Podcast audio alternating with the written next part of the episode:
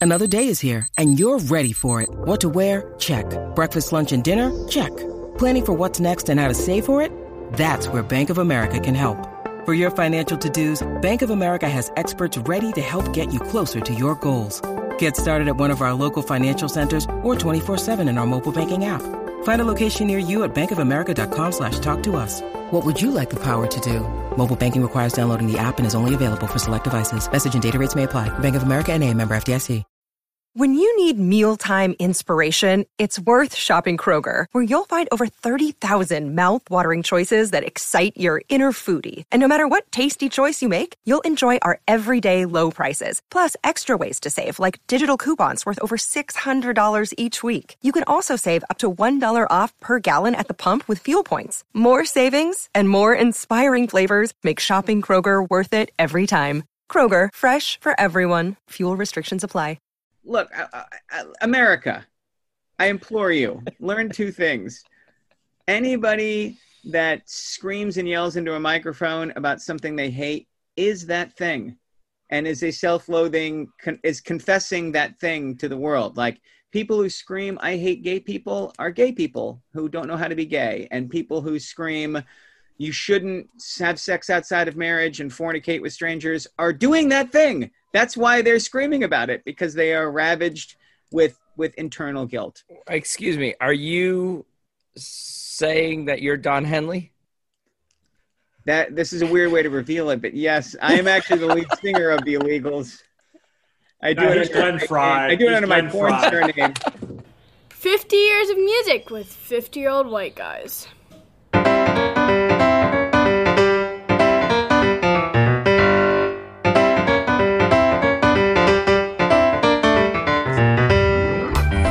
How are you on this fine Wednesday evening? hanging in Hanging in in month 19 of the COVID times? Something like that. is. Is that something like that Is that right? Ben in Knoxville, Jeff in Berkeley. I got to kick right into something because I I left something unattended with our last podcast, 1986. Usually we go right into the Grammy, but we have to actually backtrack. Our guest last week distracted me, Ricky Valero, jumping on our podcast here, uh, 50 years of music with 50 year old white guys, part of the Drive In Podcast Network. And Ricky was there, and and I didn't get to talk about the most important moment of 1986 for me and for thousands upon thousands of others. Do you know what it is? i can guess go ahead I was a sophomore in high school, and my brother came to get me at school. And I'm like, What are you doing here? He worked for NESN, the Red Sox broadcast network. And he said, I have an extra ticket to the World Series. the game We're going to New York. And I was like, Oh my gosh, this is so great. My big brother and I drove down to New York, down to Shea Stadium, and we went to game six of the World Series. And my brother emphasized the whole car ride like this is going to be so huge because the Red Sox haven't won a World Series since 1918. Um, I don't know if you guys know how that game turned out in 1986. You've heard about it? I, I remember i watched every pitch Dude, you were at that game? I he was, at game six he, at i've seen the game. ticket stub i've seen the game six ticket stub in his wallet That's a uh, crazy story. Ben, you're gonna love this. You, we were up in those. No, I was hoping you were to choose the Aaron Boone home run. I mean, I'm Oh, not a Mets fan. Stop, stop. Okay, yeah. Um, up in those left field uh, bleachers at Shea Stadium, where the the Red Sox bullpen is below us, Oh, yeah. and I had to like run down the stairs and look over to to see that they were bringing in Bob Stanley, and I was like, oh no. Uh, but the thing I remember most is the woman behind me after the ball goes through Buckner's legs, grabbing my shoulders and saying, Now that's how a real baseball team plays. Ooh. So this is good because I have a separate answer for in person versus watching. But you actually physically were in person for the I worst was sports in moment. person for my One worst thing that must have been really hard for you is I've sat in the equivalent seats. I think I've sat in those seats at Shea, like my brother and my dad and I will go to Shea and get Indian food and then sit Yeah. up in the crappiest seats we Yeah, can yeah, get yeah. and eat Indian food. Just be like, we hate the Mets. So you can't tell what the hell's going on in those seats. no. Like you can No. sort of tell, like when the person swings, you're like, oh, they're swinging. And then there's a ball, but you probably couldn't tell that it went through Buckner's leg. I could tell that it was a slow roller, and then I just saw everyone's reaction, and it was like it was one of disbelief because you couldn't see the ball go through his legs, but it's like, wait, he. Surely he was right there. Surely he That's an gobbled out. that Why is up. it not an out? Oh my gosh, it was really, really That's a really brutal. long drive home too. Oh well, that's that's I meant to have uh have this song queued up for you all, but that's the first time I heard Bruce Hornsby, and that's just the way it is. As we drove home in the rain in New York traffic, and I'm just like, please stop this song. Let me out of this car. Uh, Jeff Simons, worst sports moment. oh, you should do Ben first. Ben first. I got uh, one that I watched on TV, and Jeff can name that. That's an easy one. I was with you. I think Is that right? might have been. What is it? That's Ewing when the Ewing's layup goes in and out, and the Knicks. Uh, oh no, that's not the worst, dude. The Okay. Charles Smith game is the worst by a mile. oh. I wasn't with you for the Charles. the Smith Charles pick. Smith game Oh. is the worst by a mile. Um, so the Knicks are two all against the Bulls, and this is the Michael Jordan Bulls. Oh, and yeah, they've worked all season to have the number one seed. So Yep. they've won both of their games at home, and the Bulls won both of their games at home. And and game two is is probably my all time favorite moment of being a sports fan was the John Starks Starks dunk. The, John the Starks left-handed dunk Starks was like- baseline dunk. It Oh. that I did watch with you. great Yep. and such an amazing feeling for me. Anyhow, Yeah. so game five, we return to the Garden. All we have to do is win at the Garden. We've got home court, and Charles Smith misses you know, Oh. 85 layups in a row, all of them blocked by Jordan and Pippen. Some of them with fouls, but you know what can you say? And um, I've never been the same. That broke Yeah. my heart. Uh, and that basically, you can imagine the Knicks are my favorite team. I've oh, I've like my, my favorite game to play is basketball. Is my favorite sport to watch, and so it Yeah. hasn't worked out for me at all. it's been really rough. Did you have fun with the Linsanity run? Sure, but that was like two months. That and, and also, dude, like part of it start. I, I- it broke my heart with the Charles Smith game, but I'm at the position now where I like have an arm's length relationship with my favorite team. Where I'm like, well, if they're Yeah. good, then that, that would be nice. But they can't hurt me anymore. I won't let them hurt me Okay. anymore. Should should we have a, a podcast just with James Dolan's blues bands? I'm sure he's available. That would be super good. All right, Jeff, what do you got? So here's the thing: like, I'm just not. I, I've become such a sports like, okay, and part of there's two things happen. Like, I, we're all underdog rooters. Like, listen to these teams we root for, right? And uh, I, I have come at sports my whole life with the assumption that the team I root for will lose. I just, I don't know how where I learned that, but like, Red I'm a Sox Minnesota Nation. Vikings fan. I'm a, I was a Cubs fan, and then I became Ugh. a you know, I was a Warriors fan for a long, long time, right? Like I just my a Giants fan, like the teams I root for don't win. And so I never the biggest heartbreak was David Robinson's Navy team lost to Duke in the Elite Eight.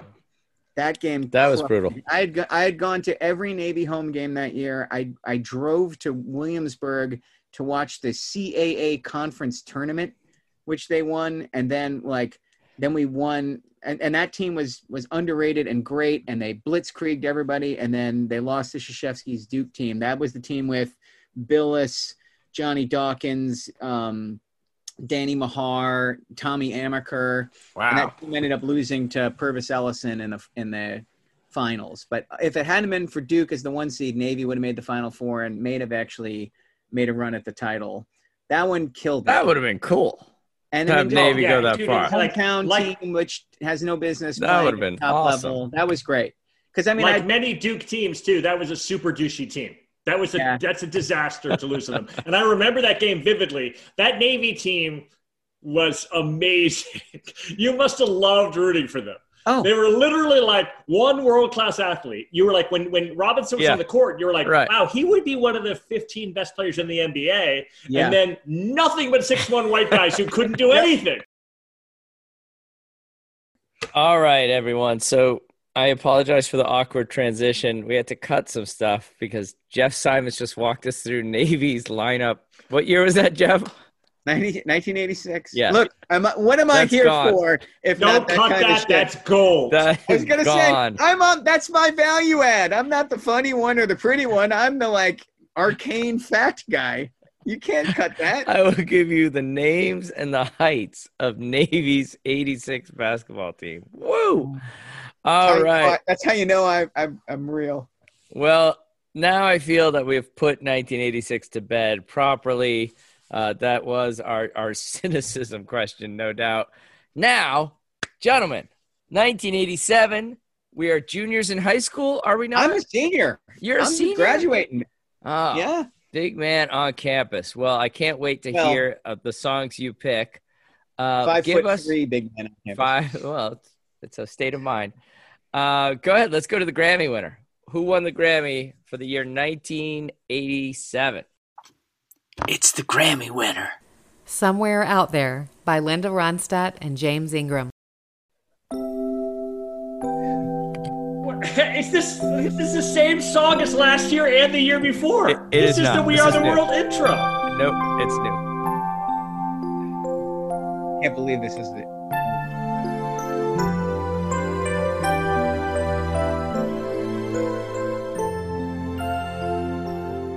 I mean, what a lead in. Somewhere out there. I'm stopping there. Wait, you what song is that? I don't even recognize that song. What is I, it? know, I mean, I recognize uh, the tune, but not the. It's Linda Ronstadt featuring James Ingram. What's the name of that song? Somewhere out there. Yeah, Somewhere it- out there is the name of that song. it's from An American Tail. The little mouse Fievel Oh, comes to okay. America, and he's separated from his mother, I think, or something. And and but they're looking at the same moon, even though they're separated. And that won the Grammy. At least they caught Linda Ronstadt at the high point. They really caught her I where she was happening. She she was such a force in the seventies and gets nothing. And here in the late eighties, wow, that is a Grammy winner. Is that is that our worst Grammy winner? Oh, in terms Oh, of dude, most no. incongruous, I mean that's No, no, no, no, no. Tie a yellow ribbon was like the that's the worst. I guess so. That's a This one, Vaudeville. at least, so seriously, like I'm actually going to make this argument. Are you ready? First of all, that Yeah. I'm not here to argue for the Linda Ronstadt song, but at least you can recognize that by the decade. Do you know what I mean? yeah. That's like true. you hear that That's true. song and you're like, "Oh, that's a terrible song." It sounds like the '80s to me. At least it's in the Yeah. neighborhood. Like there were some in the set, like "Tie a Yellow Ribbon" was like that. That Yeah, first Tie one Yellow Ribbon sounded like it could be from the 30s. Like it Right. had like a ball, Seriously. trombone in the middle of it. Yeah, Yeah, It you're really right. did. But that's Okay. that's just and this year that's an unforgivable Grammy winner. yeah, I mean, it's come bad. Come on, I is it, it is possible I loved music. I loved music more than any point in my life in 1987, which means I love music more than anything that had ever existed up to that point in 1987. that's the Grammy winner. Yeah, Oh, you, we you- should do this in a different podcast. You think this is the peak of when you most love music, Jeff? Uh, That's a Possibly. big statement. it's in This the is definitely not for me. I, mean, I actually struggled really hard with picking 87, but that's I have several things that I like, but I, I don't feel that way about 87 at all. Well, I don't mean Oh. the music itself. I mean that music mattered more to me in 1987 in terms of who I was and who I thought I would be. And you're gobbling up music wherever you yeah, can get it. like I- that my my my desire to hear and appreciate and have hard opinions about music might have been in its most feverish in 87. Not my Well- favorite year of music, but like a year when like it mattered so much to me what I was listening to. and, and and you would probably develop a hard opinion about somewhere out there. Yeah, probably Oh. took about that long. Wow. um, I, think right. I only know Fievel Goes West. I think I only know the sequel of the American. oh, oh, you're you're totally missing out if you don't have the context for that sequel.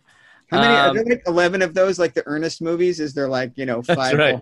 Five visits the uh, experimental lab, Yeah. or All right, what else is happening in 1987? The Ford Escort is a heck of a car. Uh, raise your hand if you ever owned a Ford Escort. rented one. All right, good enough. What was the price of a Ford Escort in 1987? Ben, you go first. Six grand. Jeff, Uh, seven grand. you guys are both so smart. I wouldn't. I would have nothing. Uh, it is six thousand eight hundred ninety-five. Oh, Jeff's gone over. Ben, gone you over. won. I do win.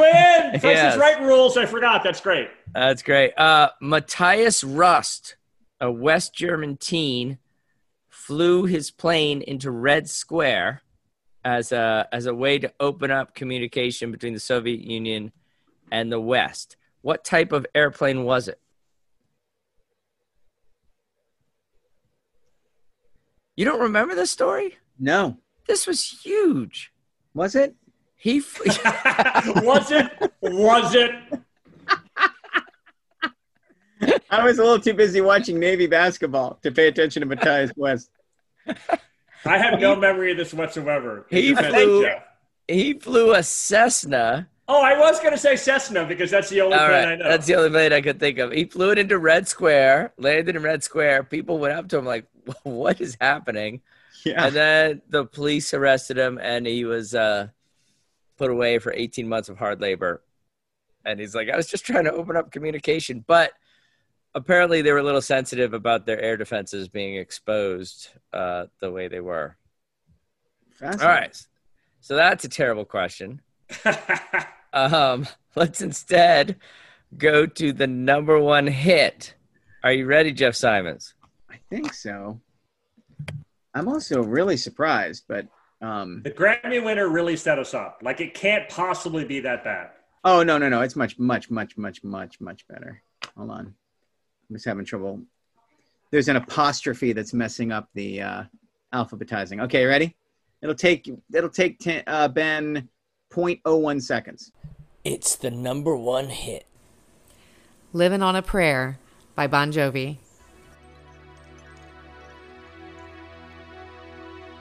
We're all there.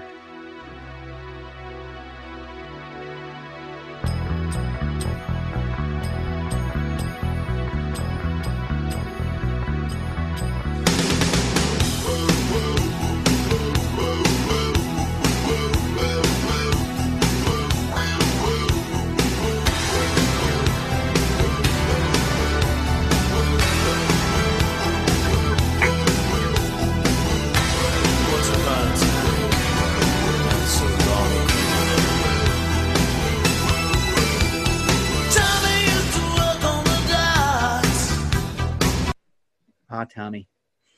Oh, Uh, Tommy. Georgia likes this song. I literally was just listening to this on one of her mixes. Yeah, you Ooh. know, kids love it. I the the Branson Rock Band plays this every two or three years, and they play it without any irony, and just the crowd goes completely fall apart, ape shit. and they love it. They and you're- love it. And the kids who play it love it. Oh, love it. Well, it's because it's a true story of struggling working people, Jeff. Perhaps you're not in touch with Tommy and the docks. I don't know if you know what it's like to be laid off from the docks, but Tommy does. You know what's funny? Like I feel like about the lyrics of the song exactly the way I feel about the lyrics to "Don't Stop Believing." Like it's Uh-huh. a ridiculous story of just like metaphors put through a meat grinder, but it fits the music perfectly. So I don't even care that much, right? Like Oh, totally. I actually feel the opposite. I love it. It, it actually don't stop believing when they go to South Detroit. I'm South like, one of my favorite towns. One of my Yeah. favorite towns. so great. As, as Yeah. Tim always says, Whoa. like his favorite line like that is in Rock and Roll Band when they sing "Dancing in the Streets of Hyannis." He's like, Yeah. oh yeah, Oh, yeah. Totally. never has there been dancing in the streets. so many, so many dances. Maybe at the ferry dock. Maybe when you get off the ferry. so yeah, great. this, I- song, this song's silly and stupid. I actually like it a lot more now than I did in the moment. It annoyed me to no end. It was like a terrible melange of like the worst parts of heavy metal and synthesizers and cheesy ass. Oh, and Bruce Springsteen. It's a clear Springsteen ripoff in Yes. the most embarrassing way. Like it's a disaster. But like way. 35 years later, I'm like, it's kind of funny. Like I like it the way I like the safety dance by Men Without Hats. Like But- I, I'll, I'll, I'll allow it.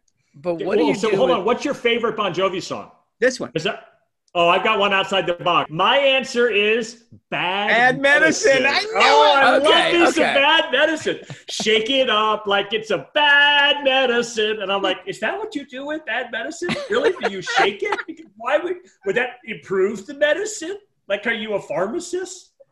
Oh, But have so you funny. ever had people come up to you, uh, and I've had this happen to me before, and I don't know where to begin. They're like, "Well, I don't, I don't like Bruce that much. I, I like Bon Jovi better." I don't know if I've ever had that conversation. Oh, I have had that, and I just, don't- I mean, you can't argue with those people. That's not, that's not going anywhere for sure. Anti-maskers. Okay. Uh, let's see what else is happening in this grand year of 1987. Um, oh, this is the year that uh, Trump traveled to uh, Berlin and made that incredible speech where he told Mr. Gorbachev, tear down that wall. Uh, wasn't that Trump? I Is that our so. president? That seems to I be could- how history is being written. Yes, that he did everything. that I could see him making such a speech. Um, This wall He'd be like, tear down that He- wall and put in condos. What are we wasting this real estate for? What is this wall made out of? We need steel. Sad. Yeah. Uh, we also had the Jim Bakker scandal. Uh, Jeff Simons, did you follow the Jim and Tammy so Faye that- Bakker I have scandal? always been fascinated by cults and religious leaders. Like I read the Manson book Helter Skelter when I was like way too young and developed like an early fascination. Like that Wild Wild Country documentary on Netflix and I were just like Mwah. I, I watched it twice. So I find televangelists endlessly fascinating and interesting. So I was Right. definitely following that that as it happened. Yeah. Well, it, it, was there any surprise last week when uh, Falwell had to uh, be fired by Liberty University? Like, no No, surprise look, at all. Any, look, I, I, I- America, I implore you, learn two things. Anybody that screams and yells into a microphone about something they hate is that thing, and is a self-loathing, con- is confessing that thing to the world. Like people who scream, "I hate gay people," are gay people who don't know how to be gay, and people who scream. You shouldn't have sex outside of marriage and fornicate with strangers are doing that thing. That's why they're screaming about it because they are ravaged with with internal guilt. Excuse me, are you saying that you're Don Henley? That this is a weird way to reveal it, but yes, I am actually the lead singer of the Illegals. I do No, it under, Glenn Frey. I do it He's under my porn Fry. surname. Wow. No, I just like I'm not surprised at all. Like in fact, I can't believe it took that long for the pool. Right. right. Like, Like, what are we? What are we doing? What are that we should be so? what the history of desperate? televangelists is called. It should be called "There's Always a Pool Boy." Colon a history of American televangelists. That's it. I'm in with that title. I am in. All right. Am I being I- too harsh, Ben? Are you you want to you want to? No, you're fine. That I I mean, I, I would like obviously. I think there's some good people in that industry, but not Yeah. very many. That's fine. All right, here's your impossible question. The Simpsons debuts on the Tracey Ullman show in 1987, still going strong here in 2020. You're allowed one episode to bring with you to your desert island. Which episode do you bring? Go. This is a super easy one for me. I have a favorite. Go. Let's hear it. It's the one where Homer sues the all-you-can-eat restaurant because they kick him out, and Bart falls in love with the babysitter next door. That is That my- is my actual favorite too. So, but I'm not. I won't choose that because that is that's the right answer. That Yeah. one's amazing. And it's got when Jimbo Jones. So I show that in my. I have a class called uh, Images of the Law where we talk about how law is portrayed in popular culture, and I do this. Okay. Glenn. And um, we do that Simpsons one because there's that amazing lawsuit, and you have the hilarious judge and the lawyer, and you have the I can't believe it's a law firm, which Yeah. is just the greatest. Um, but the B plot where he falls in love with Oh. the, the babysitter. And Jimbo Jones comes over, and he's so sad because his female babysitter is with the guy who bullies him, and it's really breaking Bart's heart. And Jimbo Jones is like, "Can I take off my shirt? It's chafing me." Yeah. And two seconds later, he's like, "You won't believe it. Now my pants are chafing me." And One of the all-time kills me. great throwaway jokes. I know that episode so well that once in a long car trip, I did it for the car. Like my family, they were like, they're like, "Can you tell us?" Like Will was like, "Tell me a story." I'm like, "So I just did the episode, like all the lines, all the characters. I remembered like 98 percent of it." And at the end, Will was like, "Do another one." I'm like, "I can't do another one." Come on. I can't do another. That one, that one, yeah. Every line. Conan O'Brien wrote that one. Yeah. That's his. I mean, Ah, it's just brilliant. Conan. What about you, Tim? What's yours? Well, the, the one where um, the principal is uh, set up with the teacher. Is Oh, the principal Edna? Skinner? Yeah. with Edna. I remember. Is that like season three or something? I haven't watched it in 25 years, probably. Oh, dude, your kids haven't brought you back? Yeah, No. Will loved it. Oh, really? Yeah, we'll we'll like, when it when FX FXXX or whatever the hell that channel is started running all the Simpsons. Like, Yeah. Will turned put them on the DVR and just burned through a whole bunch of them. He's a huge, Oh, that's Oh, brilliant. I Georgia watched every episode, every season through 2015. wow, Wow. that's awesome. Yeah. She saw a bunch that I didn't see. Like, yeah, Will's Yeah, seen like sure, Will's seen sure. like fifty I haven't seen because I lost the thread and Will and Will's like you're missing out. It's still really funny. So Oh, that's great. All right, let's go to our three songs.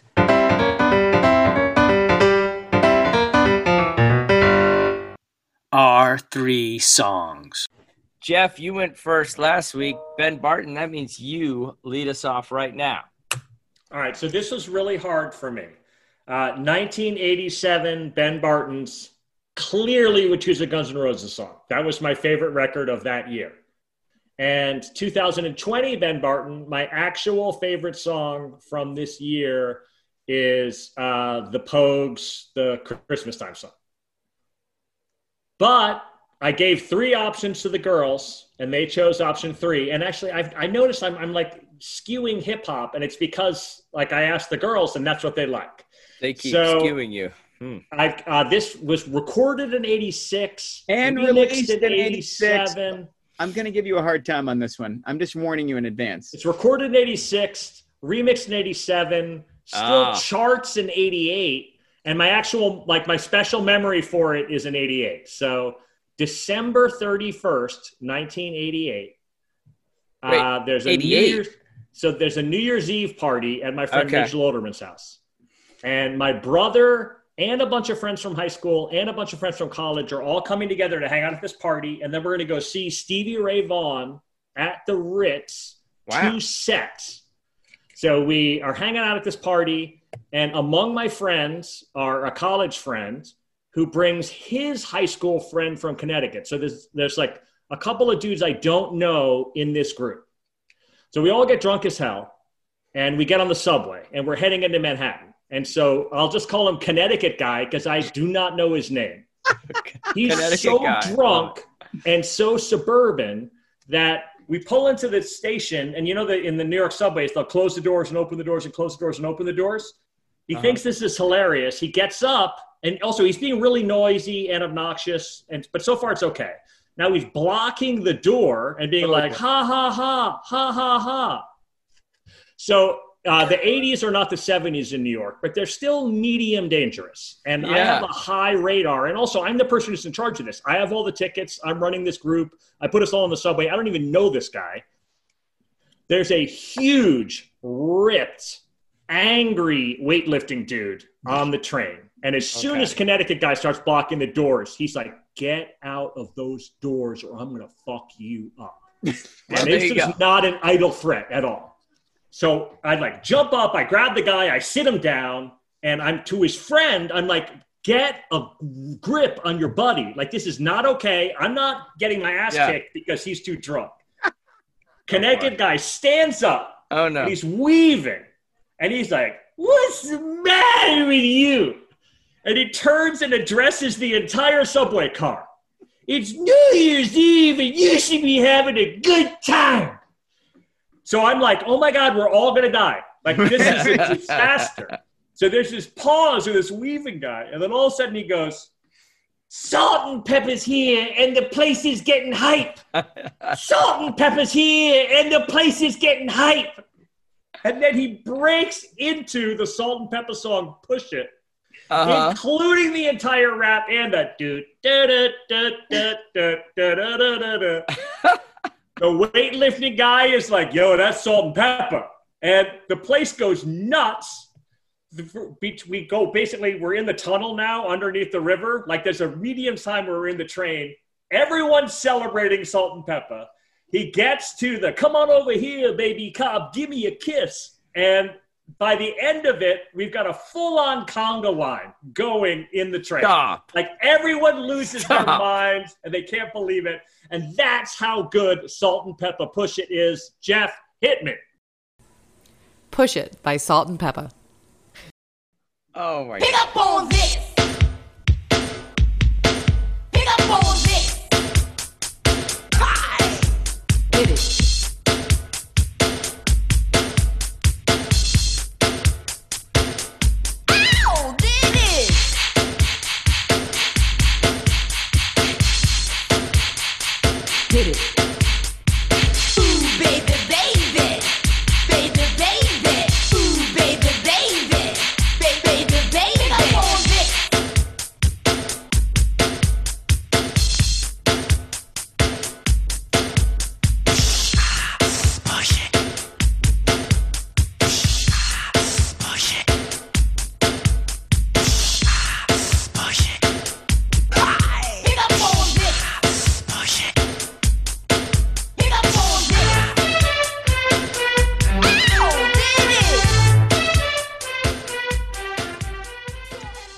Yeah, so Salt and Pepa form basically the t- Salt and Pepa are both nursing students at Queensborough Community College. No way. And they get together and they have a, the first female DJ who quits. And then they add Spinderella, who's 15 when she joins the band.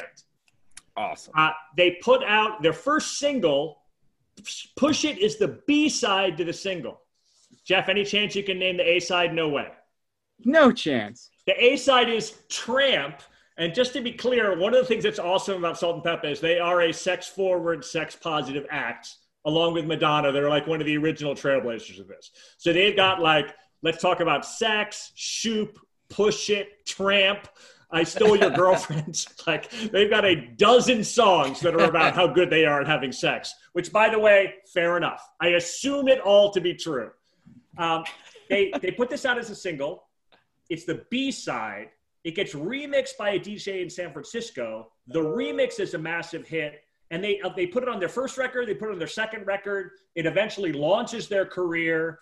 Um, they're at the same time, so they're one of the original rap girl groups. So like JJ Fad, The Real Roxanne, and by the way, this is going to really hurt India's feelings. I didn't choose. Same year, L'Trimm, Cars with a Boom. Do you guys know that one? I don't know that one. Oh, no, dude, no, I I- strongly recommend Cars the L'Trimm Cars with the Boom video.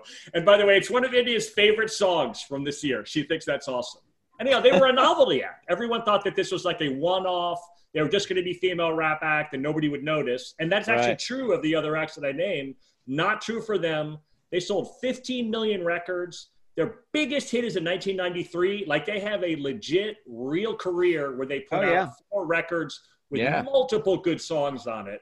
Um, they're depend depending on how you feel about how you want to count like TLC or other acts. They're the best selling female rap act of all time, um, and they're just badasses. Like this song is super, super, super extra good, and it's actually funny. It's a precursor to the singing rapping thing. If- I mean, obviously, it's a precursor to TLC and all of the female acts that mix those things up. But it's weirdly, it's like a precursor to Drake. Like they're actually doing things that will eventually come to be uh, super important. So anyway, I dig it. I love it.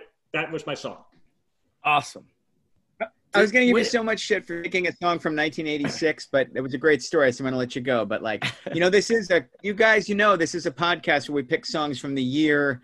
Oh no, no, dude, podcast- eighty-seven is the guys year. are all over the place. No, no, because the remix is the one that hits. It's not fair to choose right. this as eighty-six. Fair and, enough. and, dude, Excellent. I actually, I mean, honestly, I probably should have chosen eighty-eight. Like it really charts in eighty-eight. What uh where's where's Queen so did Latifah in "Candle all in the? Wind," but you, know, you don't get to pick that for 1988 either. Come on, come on. There are rules. We can pick Candle in the Wind. Where's Queen Latifah? Is she around yet or no? No, she's not around yet, and also a she's not. Like, one of the things that's cool about them is they're they're a group. Oh, Yeah, hey, yeah. I looked this up. Are you ready? So they sold 15 million records, and I was like, well, how many girl groups? And I don't mean that like pejoratively. I just mean that's an actual term of art for groups of Sure, women who sure. sing together. Sure. Um, how many girl groups have sold more on the Wikipedia worldwide sales list? Jeff Simons or Tim, I'll take it. What's the number one best-selling girl group of all time? Diana Ross and the Supremes. Dixie Chicks. Oh no, both of those are really low. The Supremes has sold roughly 20 million records. Dixie Chicks is not on the list. The Go Go's? Go Definitely not. Go's Uh-uh. not on the list, meaning that they sold below 20 million records. Sure, sure. Um, Number one, all right, so the number one, the one that you're going to know, which is actually number two, is the Spice Girls. Oh, Chris, Uh, yeah. They sold 85 million records. Dude, there's a That is- girl group that sold more. The Andrews Sisters. Oh, The yeah. Andrews Sisters. Isn't that amazing? That's amazing. That's really like Number impressive. half- one with 90 million worldwide sales. that is impressive. That's like half the Earth when they were recording. That's incredible. It really That's is. It's super incredible. Because adjusted population, that's like selling 700 million records. Well, dude, but a bunch of that happened in the 80s. You know what I mean? My grandma Yeah, and your yeah. grandma were like, the Andrews' Sisters' greatest hits is happening for me. well, and, and people would sample them. No, okay, sorry. tough, tough, tough crowd. Is this thing Can on? I just say one thing? you say that this song is forward thinking, but it's also old fashioned. Like, it sounds a lot like the Run DMC stuff that you played. And I just want to point out that, like, in 1988, there's rap that sounds nothing like this, that is super important and pushing the genre. And if you're going to pick an 87 R&B song, shouldn't you pick one that starts to use that polyrhythmic like starts to get the bump but that bump the bump which dominates everything forward like tribe and like eric b and rakim's paid in full is 87 Oh, yeah, yeah, no. But so, dude, um, so first, I'm not here to argue with Eric B. That's great. That, that, like, that's really, really, really good. That being said, if you go back and listen to Push It, and you, I think you had the 12 inch, so we didn't get to the rapping part sorry. of it.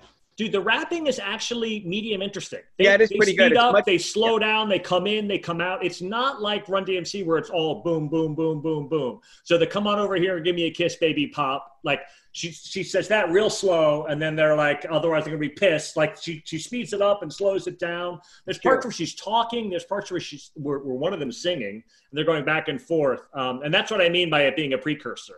Like Yeah, it's already starting to break out of that. Like JJ Fad Supersonic is just a straight up females doing Run DMC, whereas this is not that.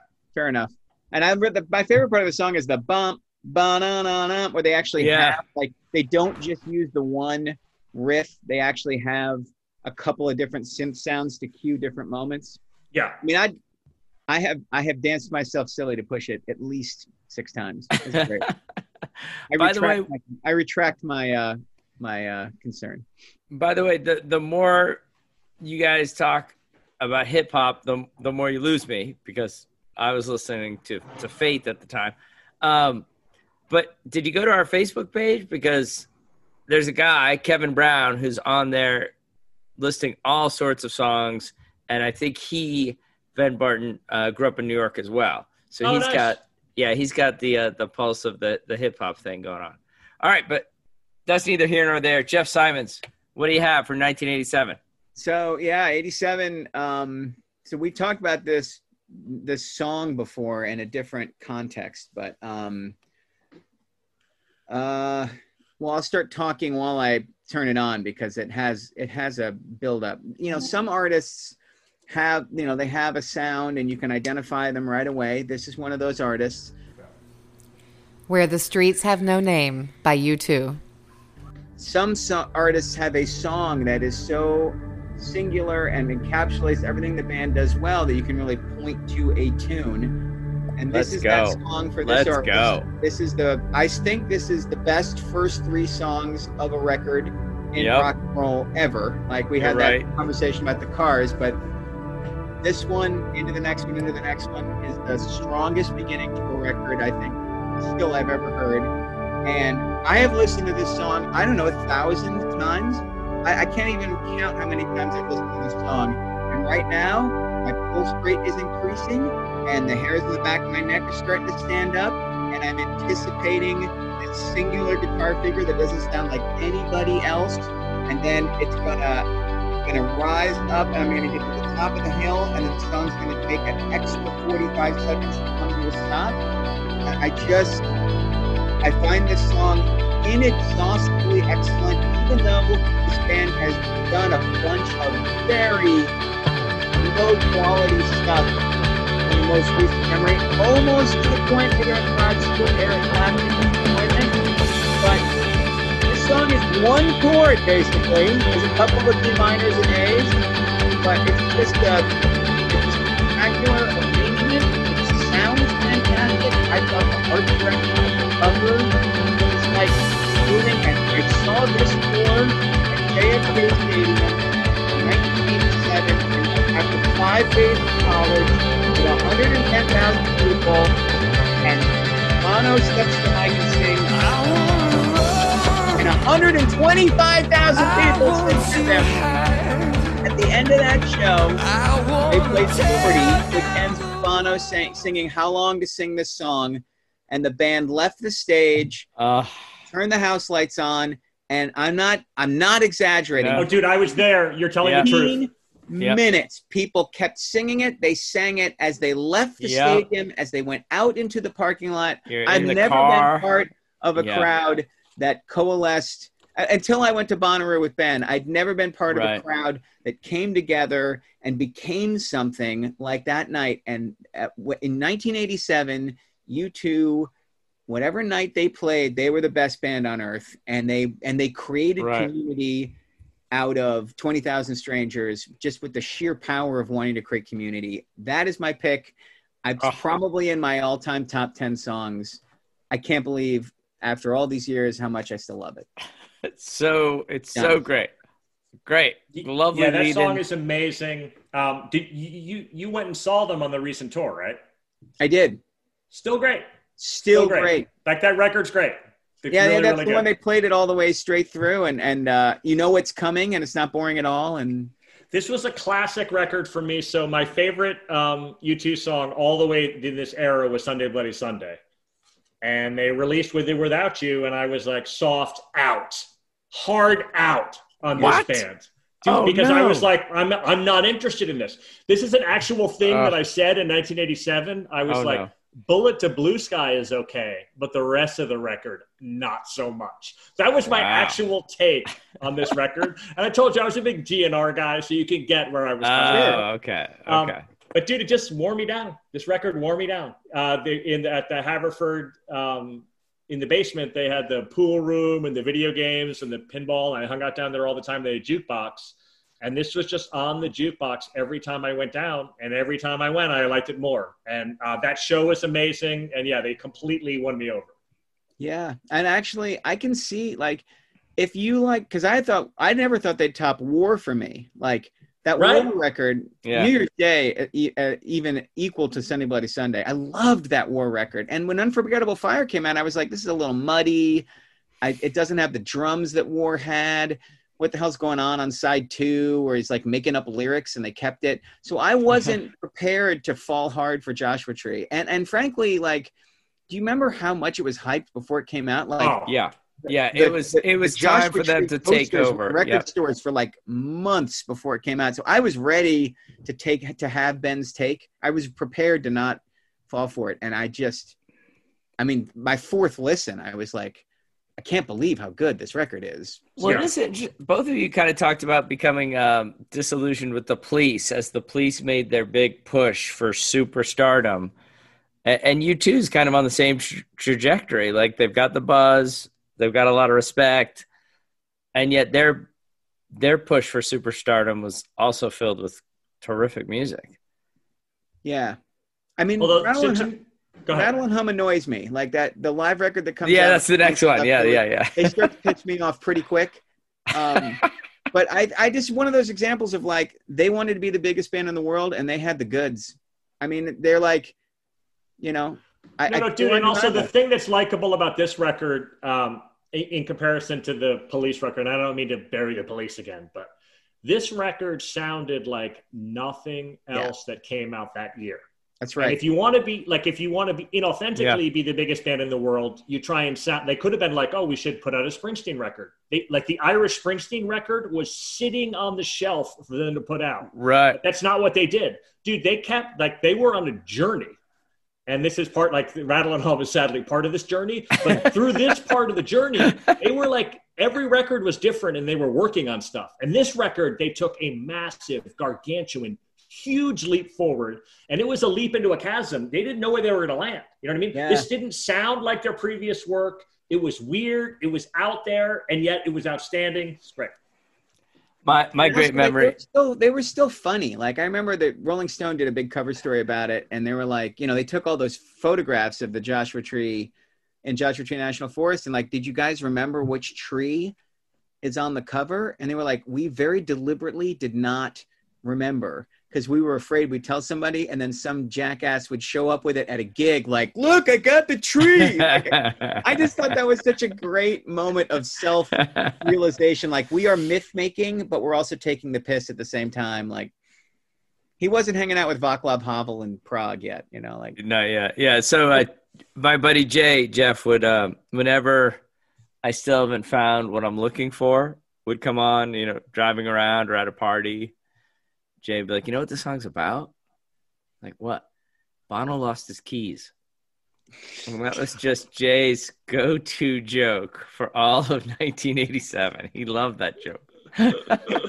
did he then turn Paulie Walnut style to the next person to tell it again did you hear what Oh, I yeah. said Oh my god! Have you met Jay Coughlin? I've never seen you know He will beat that joke into the ground. God, 10 minutes into meeting Jay Coughlin I was like I'm not I'm no match for this guy like you were writing letters to the wit, Bud Light that Company, I believe. just like yeah. hey, uh, all right. Well, you guys did great. Oh, gosh, hard to argue with either. Uh, I'm going out on a on a treacherous limb here. All right, gentlemen, we have been together now for 18 podcasts. 18 How about podcasts. That's a lot of podcasts. I know we're not even halfway there, but still, 18 podcasts is a lot. I would like one of you to guess how many listens we have at this point.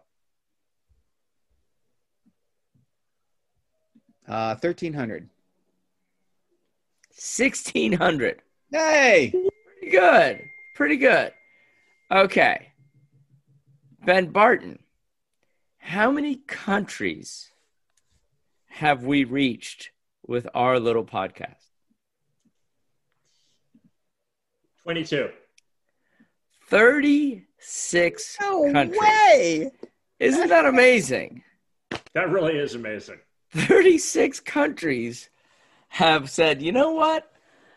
I want to know what these 50 year old white guys have to say. I don't I, again, we perhaps we should rethink that uh that whole uh title. But anyways, I think that's pretty impressive for 3 months worth uh, uh, of you guys going down this path and and and pursuing this with me. I think it's been awesome. So much fun. It's given me uh, Are you such quitting? joy This feels like a, a Yeah, like you're totally. quitting. and and that's why I have to. No, I'm not quitting. I am saying I am going to bring us to a new country with my pick for 1987. That's right. I'm the diversity person. I brought us to Canada right away. I brought up Australia with ACDC. Thank you very much. I've gone country. I've gone soul, which neither of you cared for my soul. Um, That was not And- soul, by the way. and now, ladies and gentlemen, we are going to go to one of the greatest artists of the late 20th century, a young woman named Bjork. And we're to go to Iceland and we're to get some listens in Iceland thanks to this song, Birthday. Birthday by the Sugarcubes.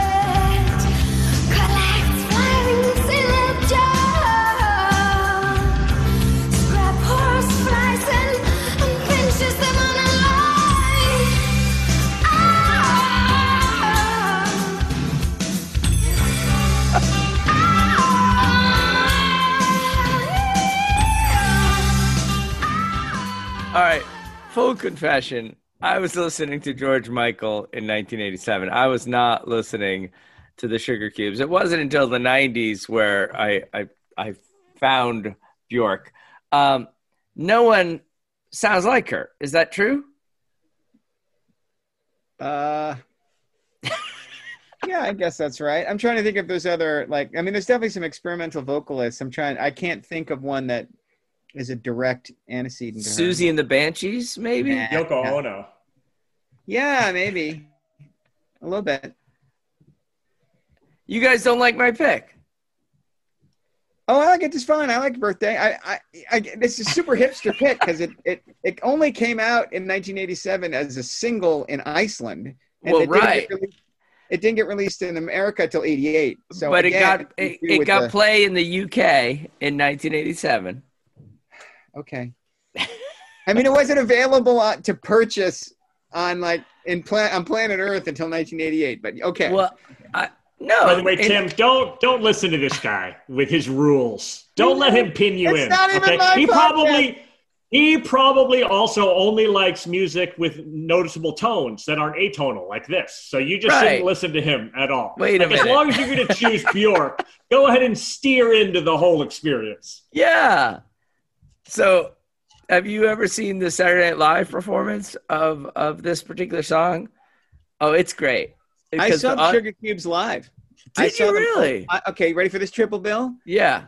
U2, Public Enemy, the Sugarcubes. Oh, come on. When was this? Night the Achtung Baby Tour, 1991. That's an outstanding lineup.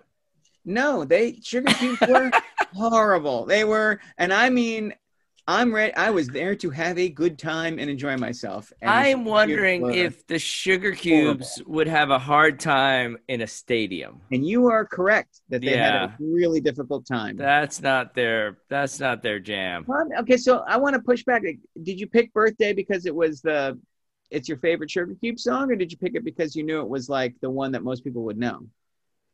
Oh no, it's my favorite Sugarcube song. Okay. Do you got another one for me? I like Motor Crash better. I like Motor Crash. I think that one's fun. All right. That's all right. What's your favorite Bjork song? Oh, the one uh, "Human Behavior" for sure, which has the. ba-bow. I love that noise in that song. No. Like, Big big doom, doom, big time sensuality. Oh, I love "Human Behavior." I could listen to that for. for I could listen to a six-hour remix of "Human Behavior." I love that song. All right, Ben Barton, do your daughters know about Bjork? No. I don't really care for Bjork, just to be frank. That like she's one like uh, I, I, uh, one thing I'll say is that hopefully this has been clear. I've tried to be more open minded in the fullness of my adulthood, and Oh. I recognize like for, for example, the U2 thing's a perfect example of this. Like Yeah. I was being a dick. U2 was right and I was wrong, and I was like I'm just being I'm just taking the counterpoint just to have the counterpoint. So I have been open minded to things, but I don't like Bjork. I don't like her thing. That entire level of art rock where it's like she's like wailing and the guitars are playing things that are uh, you know discordant. I'm just not interested in that. My But favorite are- thing about birthday is there's the sound of an of like a bagpipe losing air. That I oh, love, yeah. I love that. That's like a sample in this. I do Do you, appreciate the. do you know how they of- make that sound? Like if, I I when thought it was a guitar. That's not a guitar. it is I don't know what the hell it is. So I mean, it is. A, It sounded like they were playing slide guitar off key. That was Yeah, what I that- thought the instrument was. It is a dude with his own hand stuck into his trumpet, oh, and he's better. I'm so the glad trumpet. the last word of that sentence was trumpet. Oh, and also, dude, hand. There are other options.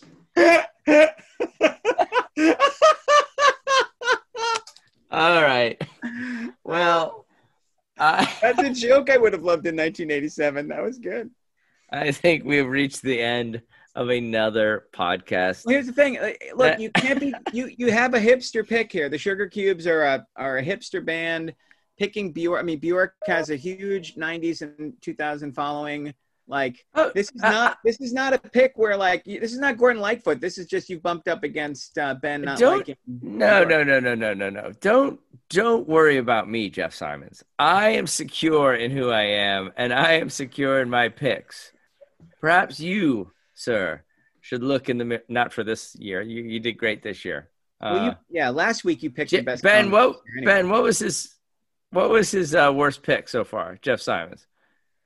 Oh, Oh, probably last week you hated in your eyes. Like, Oh, Yeah. Good call. Good although call. you know, honestly, like um, the more I thought about it, I wasn't crazy about Left of the Dial. Oh, really? I asked my brother about it, and I was like, I, "It's not even one of my ten favorite replacement songs." You're kidding me. I'm totally serious. wow. Oh, I'm And my brother was. the- I was like, I was like, Jeff chose Left of the Dial, and he's like, not Alex Chilton. I mean, he and I were just completely simpatico on that. Uh, this is Alex Chilton's this is. I mean, can't hardly wait. And Alex Chilton are like second and third. 18 pods in, listeners, and you're starting to see people fray at the edges and By start the to way, go after each uh, other. 1988. I'm going to call it right now. Jeff Uh-huh. and I are going to choose the same album, if not the same song. It's yeah, no question. I, I'll have a, Ooh. I'll have a backup because you get you you. No, uh, no, no. I went first this No. time, so you go first. yeah. Well, there's no question that we're gonna do that. Okay. Wait, what's the album? So I can start listening to it. Say it on three. Ready? One, two. No, no, three. we're not going to say it. You got to wait. You got to wait. but that I'll, was very I'll have disappointing. I'll have a B. I'll have a B pick. No, Ben- dude, you go first. I went first this time. I'll Yeah, be but pick. it's your no no no no no. Like I'm I- definitely. And that, I'll get my Guns N' Roses chance. It'll be a dream come true. he- I'll, I'll choose patience. oh my god, a little patience. that's the song where you Ah. need patience. That song goes on for like a month. All right. I've All my walking the brothers, well streets done. That was great. Thanks, guys. I needed Just that. trying to get it right. Hard to see with so many around. Peace. Later.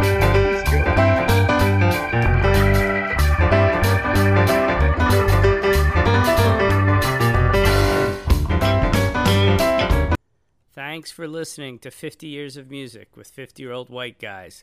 If you like what you hear, leave us a good review on iTunes. We'd really appreciate it. And come visit us on our Facebook page where you can weigh in on who actually had the best song of the year. Welcome to Sarah Talk Solutions. Ladies and gentlemen, you've tuned into a bit of a different type of show. I'm Sarah B and I'm your host. You can find me on my IG, which is Aussie underscore Sarah underscore LA. I talk about amazing, relevant conversations and topics and what functions that goes on in this magical, wonderful, wonderful city of the City of Angels. My IG, which is Aussie underscore Sarah underscore LA. Electric Hey there, fabulous souls. I'm Stephanie Baklaan. And I'm Eden Alpert. And we're the hosts of the brand new podcast, Unapologetically Fab. Get ready to join us on an amazing and real journey as we dive into life after 40 and own it. We're all about changing the narrative, leaning into who you are, and living a life by your own design. Join us as we embrace life unapologetically and redefine success. This is Unapologetically Fab. An Electric Cast production. See you there.